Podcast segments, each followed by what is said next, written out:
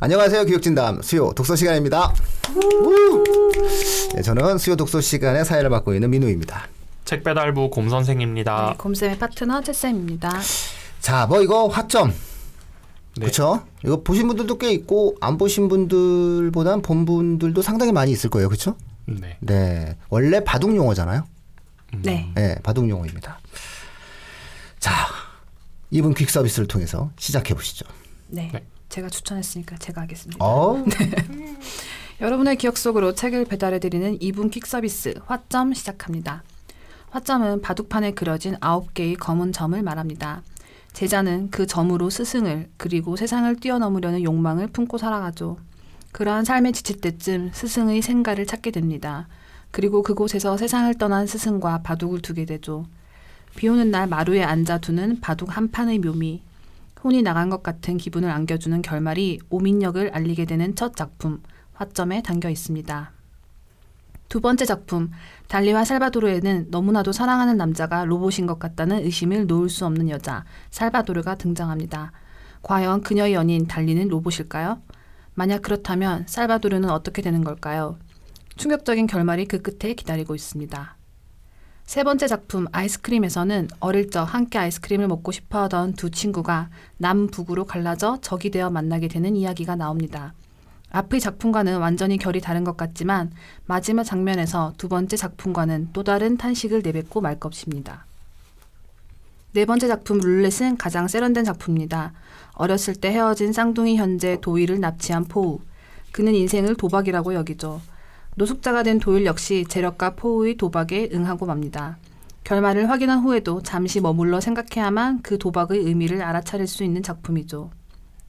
다섯 번째 매듭은 인간에 대한 제 관심을 가장 잘 표현한 작품입니다. 우주 탐사를 떠난 우주 비행사들이 서로 결집하여 구 형태를 이루는 매듭균이라는 것에 감염된 식물을 발견하면서 시작되는데요.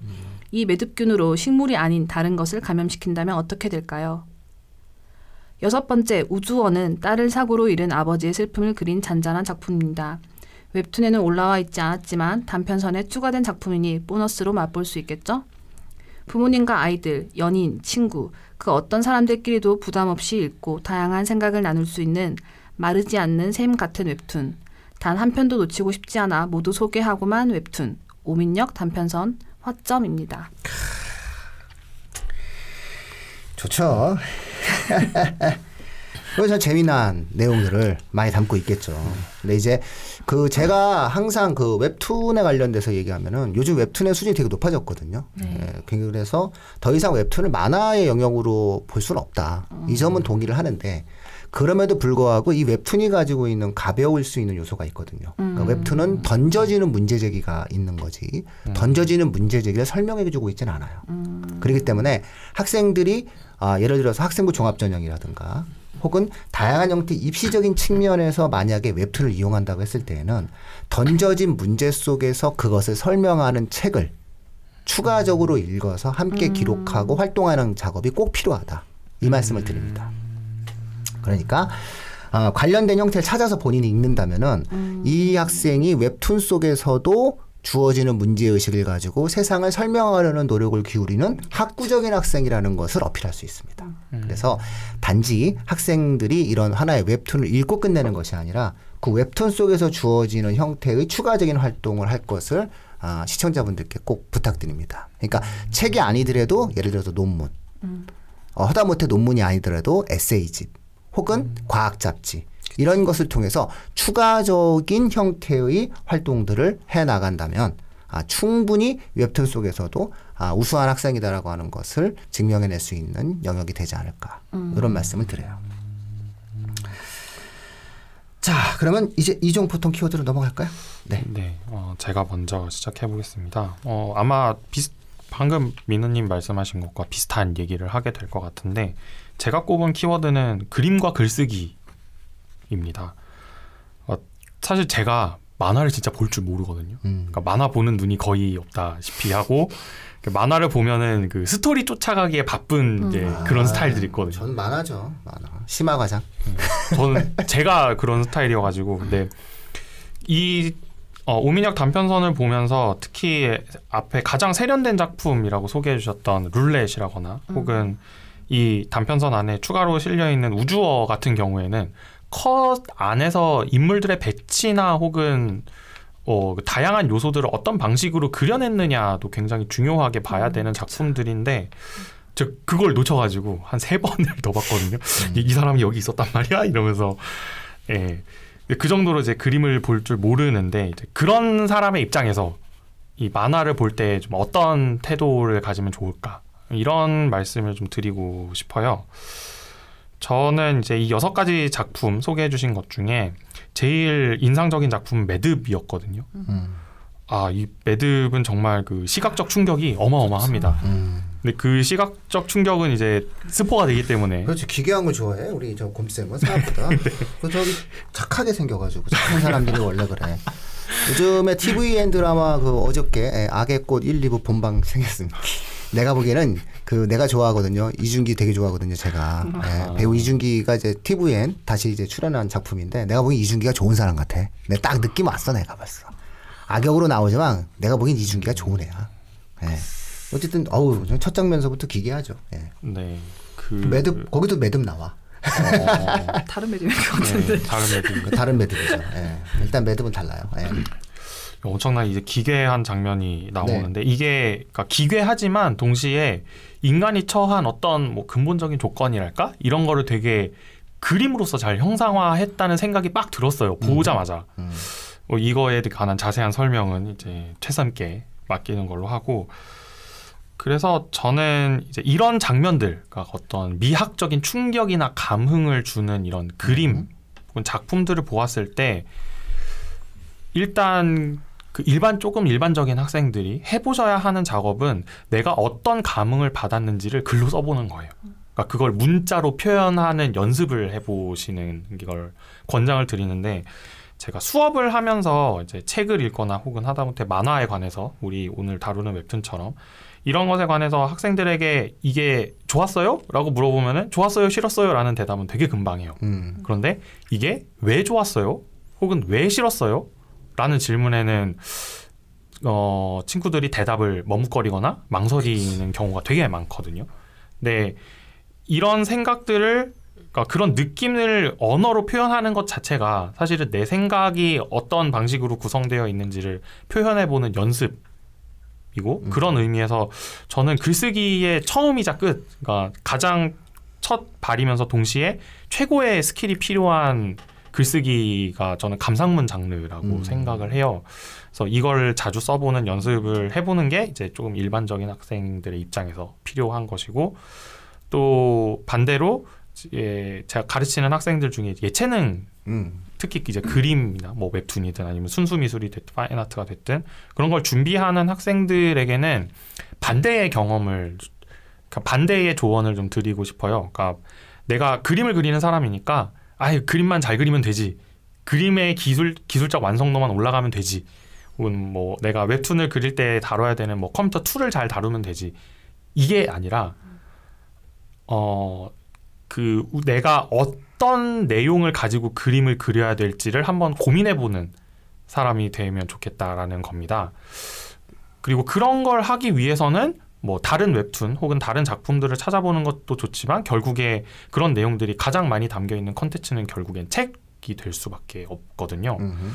그래서 제가 이 매듭으로 매듭이라고 제가 가장 어, 인상 깊게 봤다고 하는 작품도 알베르 까미의 이야기로 음. 그 인용구로 시작을 해요.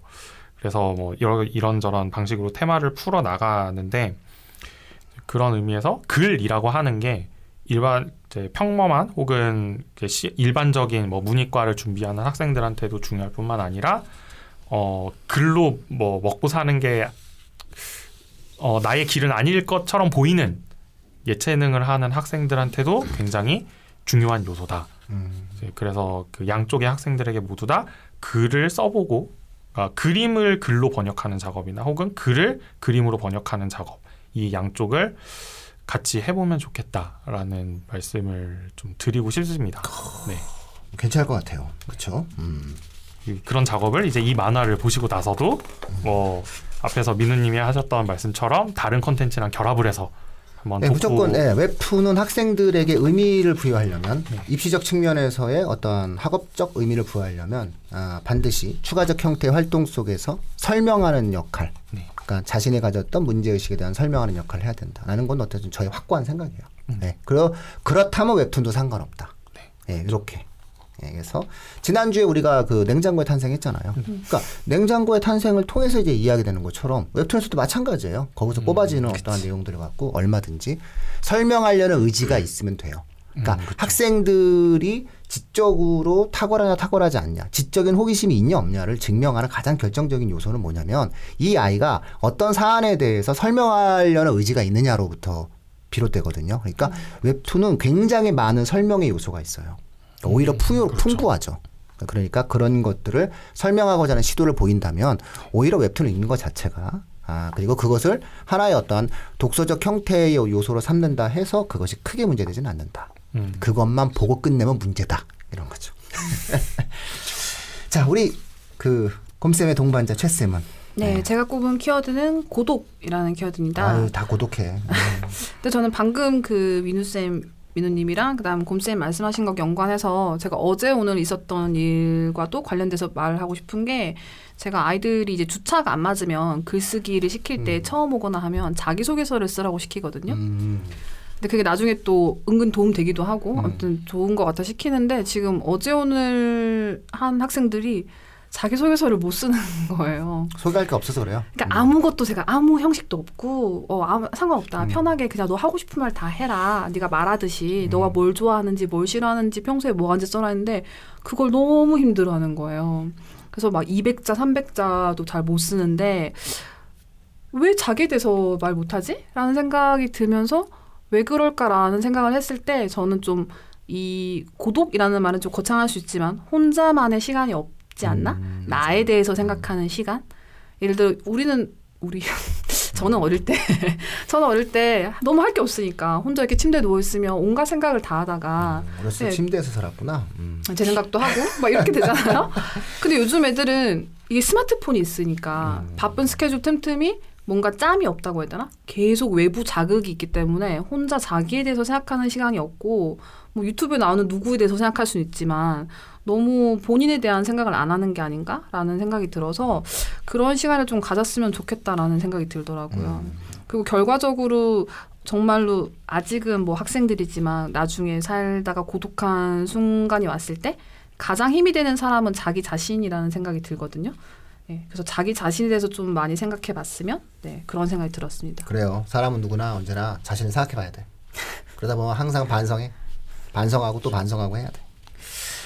네, 그래서 제가 어, 이 키워드를 꼽은 첫 번째 이유는 이 화점이라는 단편선을 보면 한 부 한 부 넘어 작품이 넘어갈 때마다 어 갑자기 이렇게? 라는 생각이 좀 들더라고요. 그래서 국가도 시대도 장르도 모두 다릅니다. 예를 들어 아이스크림은 어, 남북 간의 그런 관계가 나와서 완전히 한국적이고 어떻게 보면 현실적이기도 한데 그 바로 다음 작품의 룰렛만 보아도 영국을 연상하는 어떤 이름 그다음 포, 배경 음. 예 장르적이고요. 또 매듭은 SF로 가고 살바도르 달리는 SF인데 또 매듭과는 완전히 다른 분위기를 갖고 있습니다. 그래서 어떻게 이렇게 이상하게 묻혀 있는데 이게 이상하지 않지? 라는 생각이 들더라고요.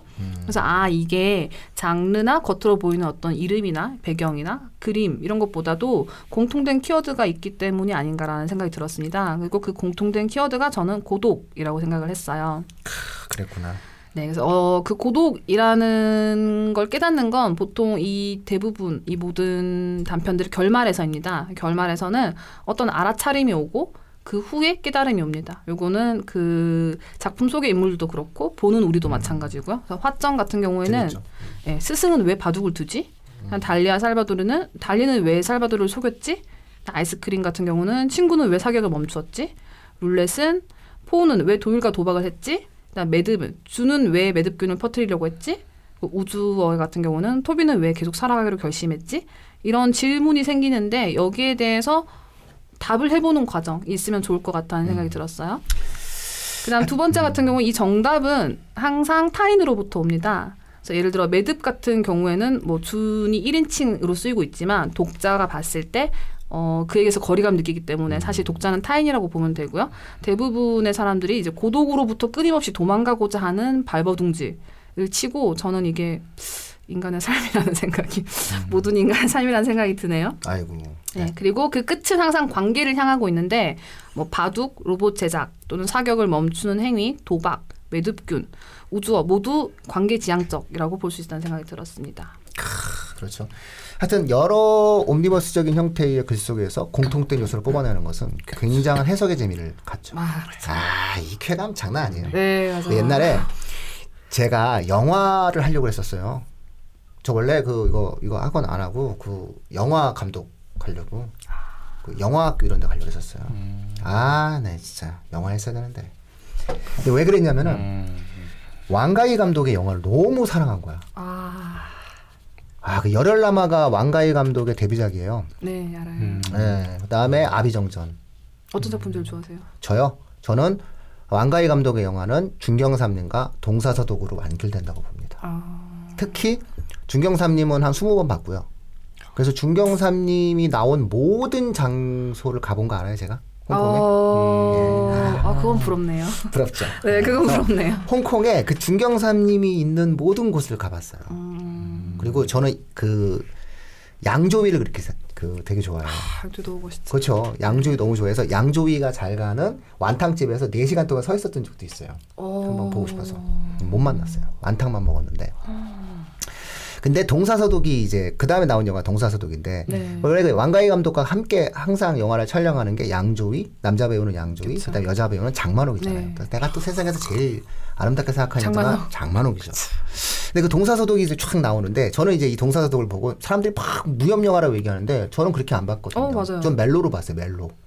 여덟 명이 각자의 시각에서 바라보는 사랑이다. 음. 라고 제가 그때 한번 얘기하면서 아, 나는 한번 예, 영화를 해보고 싶다. 예, 이런 생각을 했는데 예, 멜로요? 아니 영화, 감독이나 기획 이런 걸 그러니까 하고 멜로. 싶지. 제가 무슨 뭐 배우를 할 얼굴은 아니잖아요 제가. 예, 그래서 항상 사람이 정확하게 자기 자신을 알아야 돼요. 아, 네. 내가 뭘 할 수 있다 없다는 분명히 기억해야죠 제가 영화 배우를 하겠다는 그런 되도 않는 생각을 하지 않습니다. 저는 그렇게 비현실적인 사람이 아니라 한번 영화를 만들어 보고 싶었다라고 생각을 했었죠. 그래서 한때 한번 그런 부분들이 있어서 어, 고독이다라고 하는 것을 우리 최 쌤이 뽑아냈듯이 이 책 전체를 관통하는 주제가 뭘까? 라는 것은 각자가 한번 뽑아보십시오. 맞아요. 그건 굉장한 쾌감이 있습니다. 그래서 옴니버스 작품에서 나타나는 공통된 요소 뽑아내는 것보다 굉장히 더 즐거운 일은 없다. 이렇게 한번 또 말씀을 드려봅니다. 자, 그럼 이제 이제 아이랑 투게더 시간이 들어왔습니다. 자, 어, 제가 먼저 말씀드리면, 음, 그, 이 앞에서 말씀하셨던 것처럼 오니버스 형식이고, 각, 제가 봤을 때는, 뭐, 최쌤께서는 고독이라는 키워드를 작품 전체를 관통하는 하나의 키워드로 꼽아주셨지만, 어, 저는 이걸 못 잡았어요. 음, 그래서 하, 뭘 해야 되나. 라는 걸 정말 정말 고민을 하다가 그냥 제가 인상 깊게 봤던 그 작품 매듭이라고 음, 하는 거에 그 제일 처음에 나오는 알베르 까미의 음, 작품인 페스트를 추천을 드려볼까 합니다. 이 고독이라는 키워드를 이제 최선께서 뽑아주셨으니 한번 이어서 얘기를 해보자면은 알베르 까미 뭐 유명하죠 철학자이고 소설가고 우리가 흔히 그 배울 때 실존주의 음, 자라고 분류를 하는데 이 실존주의자들이 천착하는 주제가 바로 이 고독, 음. 주체, 그렇죠. 주체성 뭐 주체의 이런 고독. 문제들 네. 아니겠습니까? 그렇죠. 음. 근데 어 제가 이 분야에 속한다는 이제 특히 저는 이제 철학자들의 책을 좀 보게 되는데 아 이거 무슨 소리인지 하나도 모르겠어요. 뭐 하이데거니 사르트르니 뭐 이런 사람들 책 보면은 아, 첫 페이지를 펼치자마자 덮고 싶은 그런 아유. 욕망이 막 그, 그 사람들이 말 어렵게 해서 그렇지 그 사람들도 인간이잖아요. 그러니까 딱 예. 단호하게 생각해야 돼요. 실존주의는 인간의 보편성보다는 개별적 인간에 주목한다. 딱 이런 생각 갖고 보면 또 다 이해돼요. 네, 뭐, 뭐, 뭐, 다 인간이 하는 얘기인데, 뭐. 네. 다 사람이 쓰는 글이야. 다 이해할 수 있어요. 근데 그런 와중에 카미의 글은 이해할 수 있으면서도 굉장히 분명한 문장들을 구사를 해서 어, 멋있죠. 예, 어, 아 이 사람은 저는 이제 실존주의가 아니다라고 가끔 분리할 때도 있습니다. 어떻게 하, 하이데거 사르트르가 막 같은 자들과 음. 까미를 같은 레벨에 놓을 수 있는가 막 이런 생각 그렇죠. 가끔 하거든요. 그 위로 올라가면 니체 있잖아요. 예, 근데 전 니체도 사실- 잘 모르겠어요. 어, 요즘 그 제가 좋아하는 그 우리 그 이진경 교수님, 예? 예, 우리 우리 이진경 교수님께서 이진경 예, 이진경 선생님께서 그 니체에 관련된 책을 또 한 번 신간 내셨어요. 예, 두 분 좀 참고하시고 네. 좀 소개 좀 부탁드립니다. 특히 이제 그 사르트르나 하이데거보다도 이 음. 까미의 글은 SNS에서 허세 부리기 진짜 좋은 문장들이 소설마다 가득 아, 까미의 글마다 가득합니다. 음, 이제 그런데 이제 그 와중에서도 그럼에도 불구하고 사실 까뮈의 글도 쉽지 않은 건 사실이거든요. 음, 네, 그럼에도 불구하고 까뮈의 작품 중에서 단 하나를 음, 꼽으라고 한다면 저는 페스트를 꼽거든요. 아, 그렇죠. 페스트가 그 우리가 흔히 볼 수 있는 그러니까 스토리와 플롯이 있는 일반적인 어떤 소설의 형식을 잘 따르면서도 주제 의식도 분명하고 거기에다가 재미까지 있는. 재밌잖아요. 예. 예, 일단은 까뮈의 페스트 읽었다. 어, 얘기하기 좋잖아 어디 가서. 네.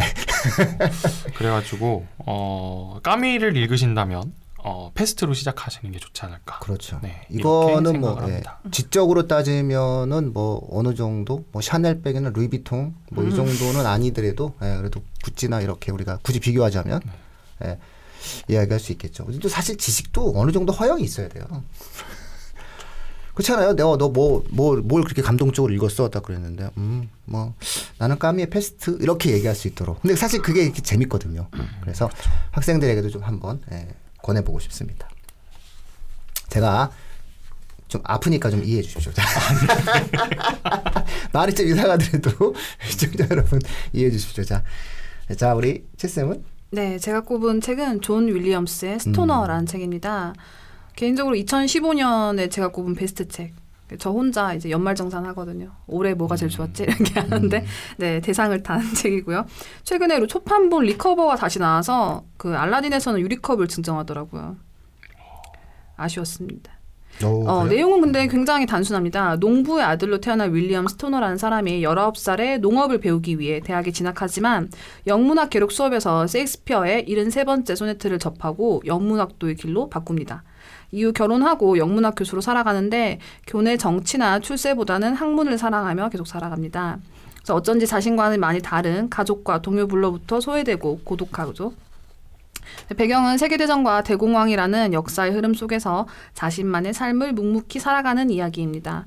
특별한 사건도 없고 주인공이 될 수 없을 것만 같은 그런 인물인데 어, 대부분의 인생이 그렇지 않을까요, 사실? 어떤 영화의 주인공급으로 살 수 있는 사람이 얼마나 될 수 있을지 모르니까. 이게 1965년 출간 당시에는 문단과 평단의 호평에도 크게 어필하지 못하고 긴 세월 동안 잊혀져 있다가 어, 그 당시만 해도 가치를 아는 작가들이나 교수들만 어렵게 구해 읽었다고 해요. 근데 최근에 갑자기 다시 빵 터져가지고 배우 톰 행크스는 이렇게 말했다고 합니다.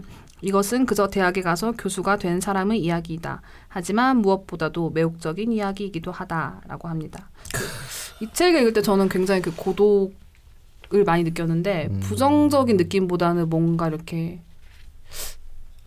혼자 네, 네. 혼자 가만히 되게 좋은 막 정원이 있는 그런 이렇게 작업실에 있는데 햇볕이 착 쏟아질 때 혼자 있는 그런 고독? 음, 어 그런 느낌? 음. 네, 이 책에도 비슷한 장면이 있었던 것 같은데 저는 굉장히 이 책 좋아하는데 추천을 할 만큼 그 페스트와는 완전 결이 다르죠 어떻게 보면. 네. 그래서 근데 최근에 제가 그 중3 학생에게 이 책을 선물해 줬는데 어땠어 이러니까 뭐 꽤 재밌던데요 이러는데 모르겠어요 진짜 재밌었는지. 네, 나중에 다시 꽤라는 표현 했으니까 재밌었던 겁니다. 그런가? 나중에 다시 읽으면 좋을 것 같아요. 그 친구가 한 10년 후에 또 읽어줬으면 아우 네, 그렇게 보게 될 겁니다. 마음이 있습니다. 네. 그래서 이런 책들이야 뭐 또 보게 되죠. 보면 또 새로운 느낌이에요. 예전에 보지 아, 못했던 맞아요. 것들을 보게 되죠. 사람도 마찬가지잖아요. 지금 만났던 사람이 시간이 흘러서 다시 생각하게 되면 그 사람의 의미가 새롭게 부각되잖아요. 음. 어차피 시간을 통해서 만들어낸 인간의 경험이 과거에 생각하지 못했던 것을 보게 만드는 것들이 있어요. 그러다 보면 미안하기도 하고 화가 나기도 하잖아요. 예, 어쨌든 그런 측면들이 교차하는 것이니까 아마 이 책에서도 새로움을 느낄 수가 있겠죠. 자, 소개하시죠 이제. 네. 어, 다음 주 네. 여름 특집 세 번째 책은 김현숙과 라이언 에스트라다의 그래픽 노블 비밀 독서 동아리입니다. 2주 연속으로 만화를 보게 되었습니다. 이거는 1980년대 우리나라 음흠. 독- 전두환 독재 시대를 배경으로 한 그 대학생의 생활을 그려낸 음흠. 만화예요. 이제 그 카툰이라고 하는 음. 것과 좀 다른 그래픽 노블이라고 하는 뭐 그냥 미국의 독특한 어떤 만화 구분법에 음. 따르면 이제 그래픽 노블로 음. 분류되는 한번 소개한 적 있어요. 저희도 그 네. 책에 관련돼서 시즌 1에서. 네 그렇고 이게 이미 이제 미국에서는 밴드 북 클럽이라는 이제 거의 같은 영어 제목이죠. 미국에서 먼저 출간돼 가지고 미국 청소년 도서관 연합의 추천 도서로 오른 바 있는 그런 책을 이제 음. 다음 주에 여러분과 같이 읽어볼까 합니다. 아, 한번 또 읽어보십시오. 뭐든 재밌어요, 항상. 책은 늘 즐겁죠. 네. 요 무더운 여름아도 잘 보내고 계신지 모르겠습니다. 자, 그럼 이제 우리 곰쌤의 마지막 멘트를 들으시고 수요 독서 시간 마치도록 하겠습니다. 교육진담 수요 독서 코너는 청취자 여러분과 함께 책을 가볍게 하지만 꼼꼼하게 읽어나가는 방송입니다. 여러분의 손길에서 책장을 넘기는 소리의 숫자만큼 댓글, 좋아요, 구독하기, 링크 공유 부탁드립니다. 네, 고맙습니다. 마치도록 하겠습니다.